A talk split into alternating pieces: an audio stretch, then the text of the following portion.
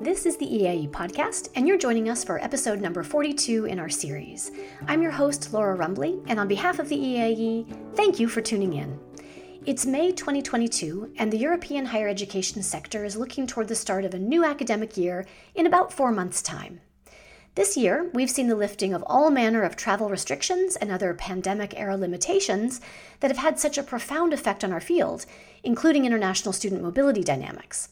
So, of course, one of the key questions on the minds of many international educators right now is how many international students will be enrolled at my institution next year? There's no way we can know exactly what the international student pipeline will yield this year, but the EAIE, the Class Foundation, and study portals have been crunching some numbers in recent weeks to try to gain some insight into developments in this area. To help us understand this work a bit more deeply, we asked Arunima Day, who serves as the program curator for the Class Foundation, and Carmen Neghina, the deputy director for the analytics and consulting team at Study Portals, to join us for a chat on international student admission and application trends in 2022. It's wonderful to have you both to chat with me today. Thanks for making the time. We are all interested in the road ahead for international student enrollment in Europe and what I think is great about our conversation today is that we can bring together several distinct, but I think quite interconnected perspectives or pieces of data that may be able to tell us something useful about what we might expect for the coming academic year. Um, Carmen, Study Portals has its finger on the pulse of student interest and uh, students' possible application and enrollment behaviors. I wonder what some of the data you have on hand tells you about the the overall student appetite for international study in 2022 or any interesting trends or variables you might be seeing? Well, I mean, it's becoming to be a very interesting year, of course, because every year we've been monitoring what's happening in terms of student interest. Um, COVID has been especially challenging in terms of are students still interested in studying abroad? Is there demand for online education? Um, but in 2022, uh, what we're noticing is that there's a lot of appetite for international education. There are more students than ever that want to study abroad each year. Um, but what we're also noticing is that the number of institutions trying to recruit those international students is also going up each and every year. So students are a bit in a luxurious position where they have a really broad range of options of study options, maybe more than ever before. So they can be a lot more selective in the choices that they make. Fantastic, very interesting. Now, Arunima, you at the CLAS Foundation um, have just completed a survey that gathered perspectives from accommodation providers for university students about the coming academic year.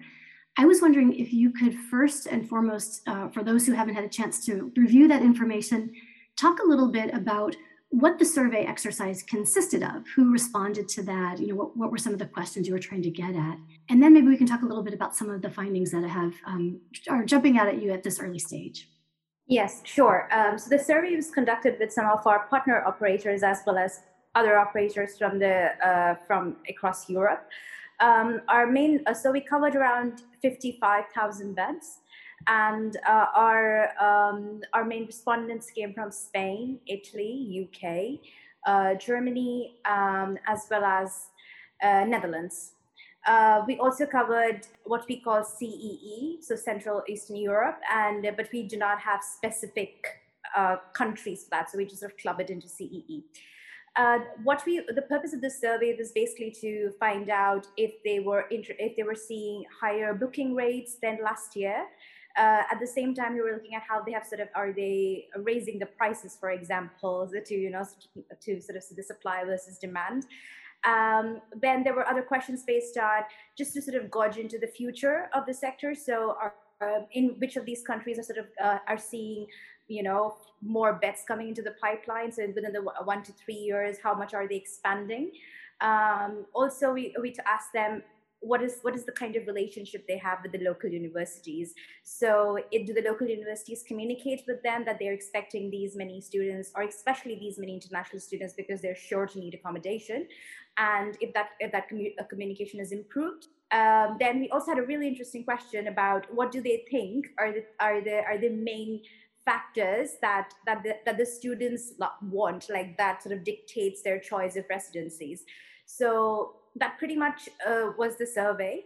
And uh, we do have some interesting findings. Uh, for example, it was it was not it was not strange to see that uh, the the prices have systematically gone up, or they have either stabilized. They have gone up in countries which have an emerging PBSA market. PB, PBSA is purpose-based student accommodation. Uh, but uh, but for more mature markets, they have sort of stabilized. Uh, so in the Netherlands and in the UK, the prices are the same. Uh, in all places, there's a, every country is seeing uh, an increase in bookings and this is largely because you can correlate it with, with your survey uh, laura that there had been uh, that there are more international students coming in this year and this has largely to do with many people who are now going back to studies who have now easier visas like there are less visa restrictions to travel and so on. Great. That's really helpful i think to get a bit of a taste of what that um, the data are telling you the the world of pbsas purpose built student accommodations. Um, can you talk a little bit about the extent to which that field itself is internationalized? Are, are most PBSAs domestic operators that only operate in their own uh, national environment, or, or is there kind of a, a trend whereby PBSAs are doing more as international organizations themselves? And how, how do PBSAs relate to one another internationally? Um, yes, so there are uh, PBSAs which are only operational in a specific country, and then there are more which are larger scale. They're not just in Europe, but they're also in the US, they're also in Australia. Uh, and uh, for instance, uh, social housing would essentially be like if there's a social housing and that would essentially be in just that one particular country but if, if these are private owned then they are in separate places for example um, in fact, most of the operators we work with have have multiple locations in multiple European countries. Uh, in terms of how they relate to each other, so that's that's a little bit difficult to answer because um, some of them are quite small, while some of them are really big, and uh, they all have their. Um, sometimes there are PBSA organizations where the investor side is a different company and the operator side is a different company, so we have all these little nuances there as well. Um, they also operate with different names uh, in different countries. Uh, so, so all of that. Um, it, it, and I think that's largely to do with this, the way they're uh, branded in a specific country. So they might be want to be a certain brand in a certain country, which sort of focuses on, let's say, this is this is a complete an, an example. So if they're in Italy, they might want to be, they might be a brand which is more focused on hospitality and so on and so forth. Uh, while something which is, uh, as opposed to if they're also in the Netherlands, this may not be a key factor or so on, but they might be focused more on um, giving these self-contained apartments because in the Netherlands, for example, you have rent subsidies for uh, fully contained uh, units for students. And uh, the operators can also have a higher rent for that. So it seems like a win-win situation but i can go into why it's not especially in the case of netherlands but i will stop here. No but that's very nice. I think for, those who might not be as um, informed about this sector it gives a sense of this very uh, varied landscape it sounds like of different kinds of operators and different ways of doing this work of providing accommodation to international students but also domestic students i, I understand so in your comments, Arunima, you uh, alluded to our survey, the EAIE survey, and indeed, you know, you both know that we undertook a quick snapshot survey in March of this year to try and get a sense of how higher education institutions, specifically in the European higher education area, were perceiving application numbers and potential enrollment for the coming academic year. And in that work, we were able to gather data from 218 institutions in 33 countries um, which is not exhaustive, but I think it gives a rather interesting picture of some possible um, developments that we might be seeing. Carmen, I wonder if there's anything about the data the EAIE was able to generate that caught your attention, especially because you sit on so much data from the student side of the experience. Indeed, and I think that's the beauty of um, this research project between the three organizations because we've been able to kind of triangulate data because we know that there's always subjectivity in what you're looking at.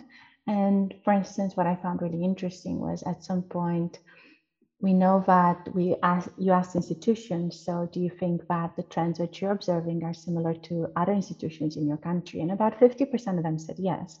A lot of them weren't sure, which does mean that oftentimes when institutions think about performance or numbers this year, they mostly take into account what happened at their own institution last year.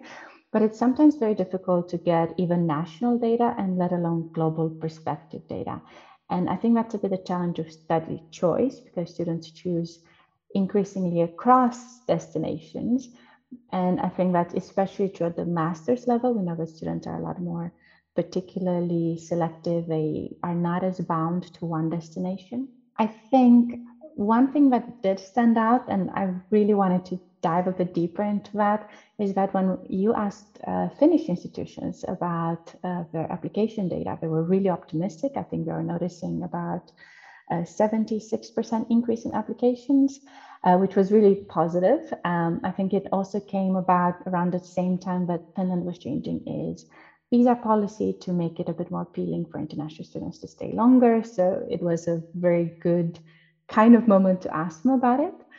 But at the same time, I think since then, Australia has, you know, signed a trade agreement with India to try to more Indian students. Canada has made its visa policy a lot more appealing, and the UK started talking about having a very selective visa application process for the top quality students.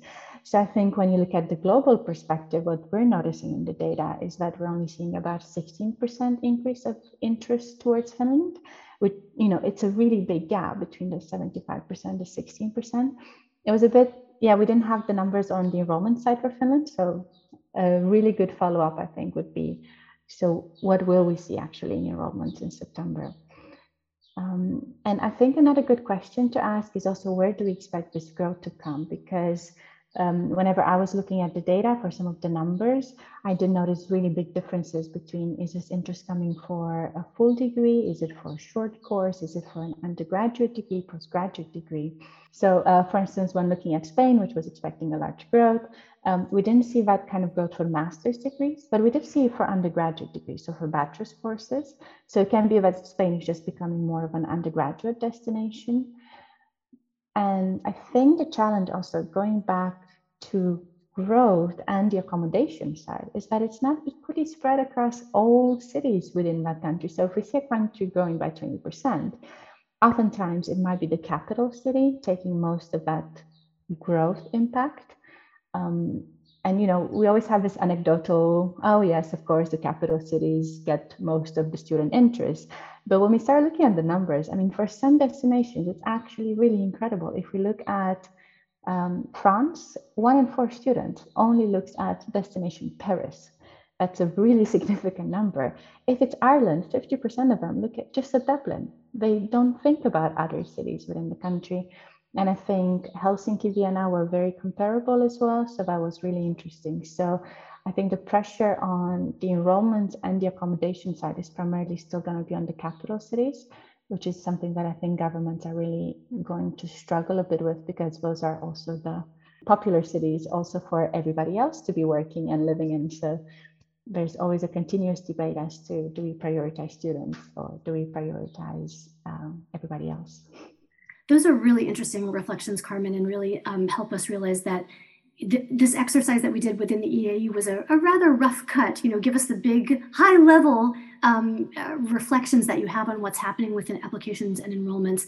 But the, the devil is in the details, isn't it? About where the findings of these institutions and these countries sit within a global context.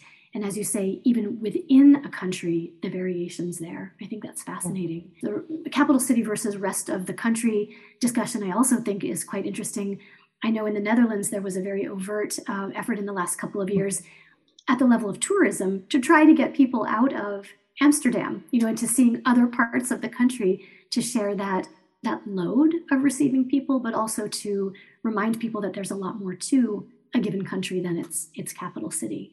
So um, I think there's a, there's so much more that we can do there. Always super fascinating.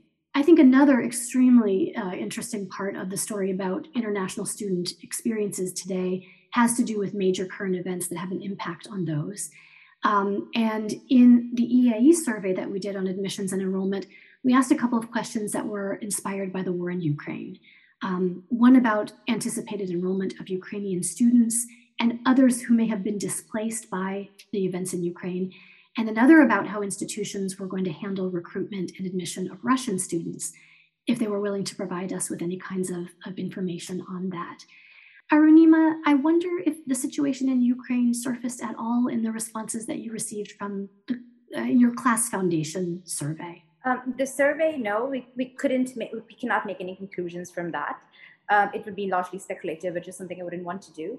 Uh, we did, however, um, I don't know if it's okay to, to mention this, but this is not about the survey. But uh, during our forum in Vienna, we it was focused on student mobility, and uh, we were we were we were talking about the impact of the Ukraine war uh, with inbound and outbound student mobility, both from Russia and Ukraine.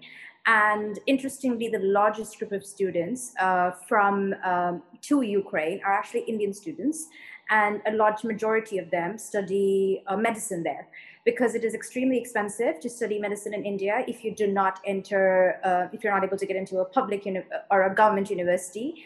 Um, and the, the competition is insane. It's like you have like, for one seat, it's about 20,000 people competing for it. It just, the numbers are crazy. It, might be even higher now. Um, so, and if you want to go to a private, privates cost too much and many people cannot afford it. So it's much cheaper to go to Ukraine. Now, what happened with the war was that they were just displaced and uh, many of them um, were able to enter Poland or Hungary and so on. And then they went back to India because they legally did not have the right to remain in the EU because Indians cannot stay in the EU without a visa at all.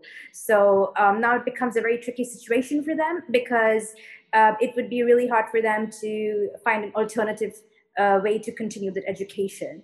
Um, now, with uh, the outbound mobility from Ukraine, most Ukrainian students tend to go to Poland, to Germany, and so on.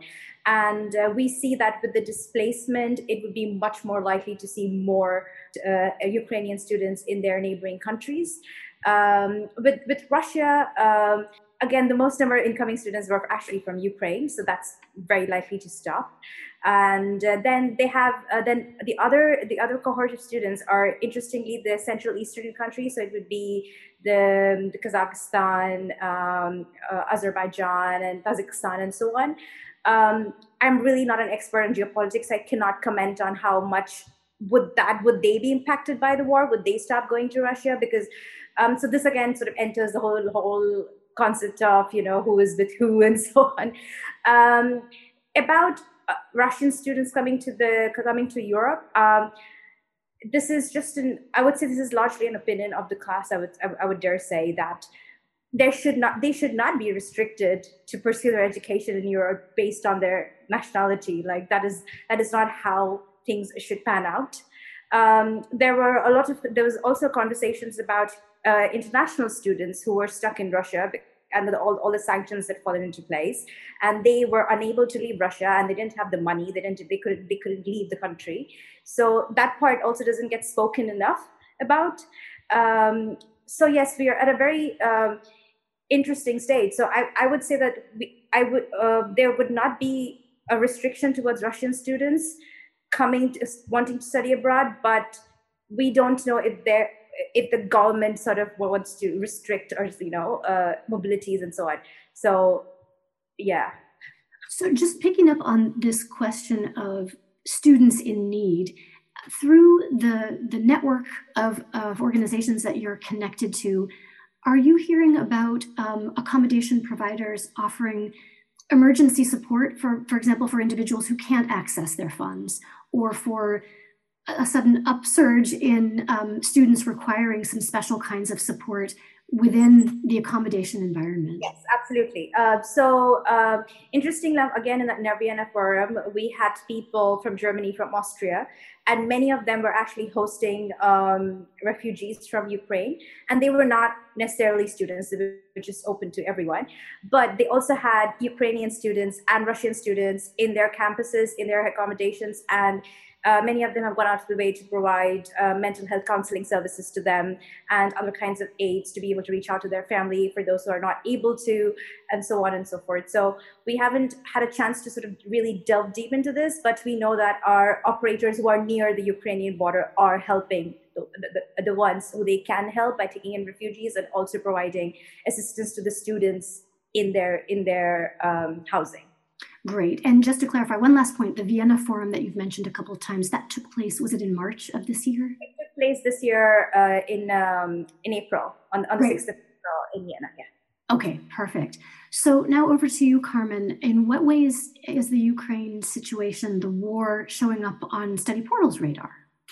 Um, well, I mean, it is a bit complex. Uh, one of the things we are noticing is an increase of student interest towards destinations that are taking a large number of refugees. Of course, we're seeing, you know, domestic interest in Poland. Uh, domestic means location based for us. So um, from students already in Poland looking to study in Poland. So I think um, the Ukrainian refugees are looking for local educational opportunities in the receiving countries, which is a good sign.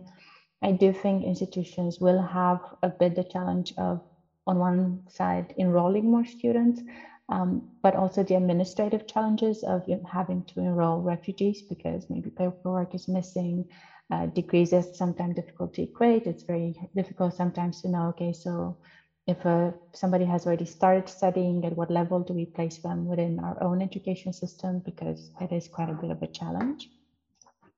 Um, what we're also noticing is an increase from some kind of na- well neighboring countries, let's say, where we know that um, military service can be waived for students um, because we know that Generation Z is a lot more pacifist than previous generations. We also know that families want to keep their youngsters safe. So, of course, um, if you have to choose between being able to study and or maybe risk being drafted for military service, of course, you're going to choose to go study in quite a few countries. So, I think that is an interesting one as well.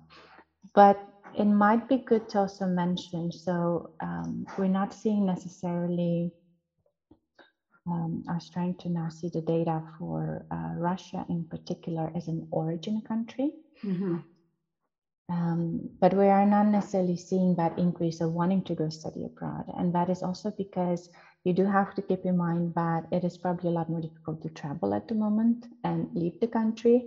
But also from a financial perspective, uh, the currency has devaluated quite a lot. So being just financially able to do so is a lot more challenging. And that's maybe something that we should also keep in mind when thinking about Russian students, because I have seen a lot of institutions making, uh, having discounts or even waiving tuition fees for uh, Ukrainian students.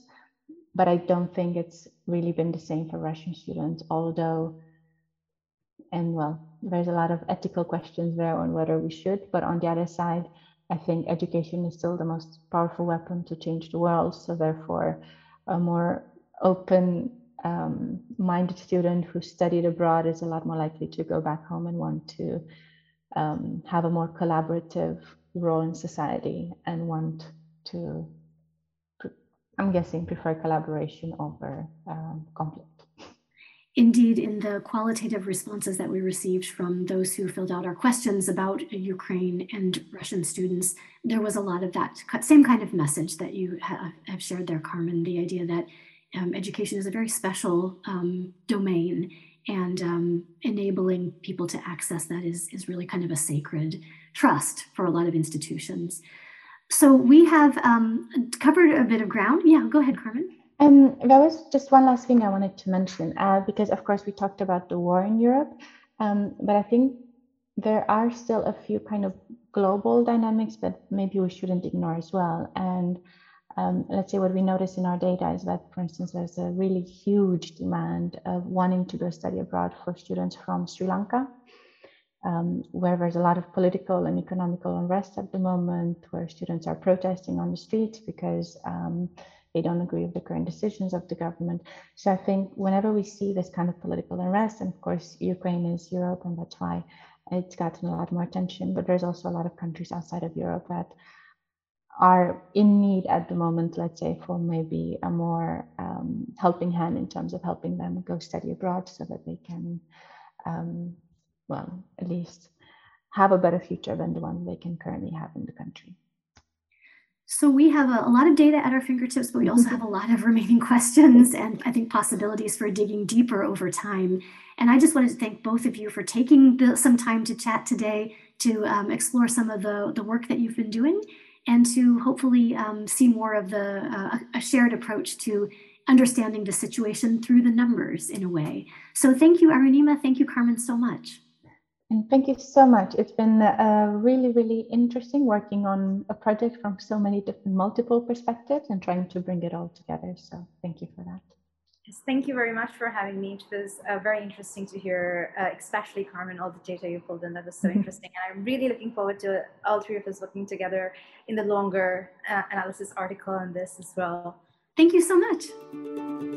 That was Arunima Day, Program Curator at the CLASS Foundation, and Carmen Neghina, Deputy Director for the Analytics and Consulting Team at Study Portals.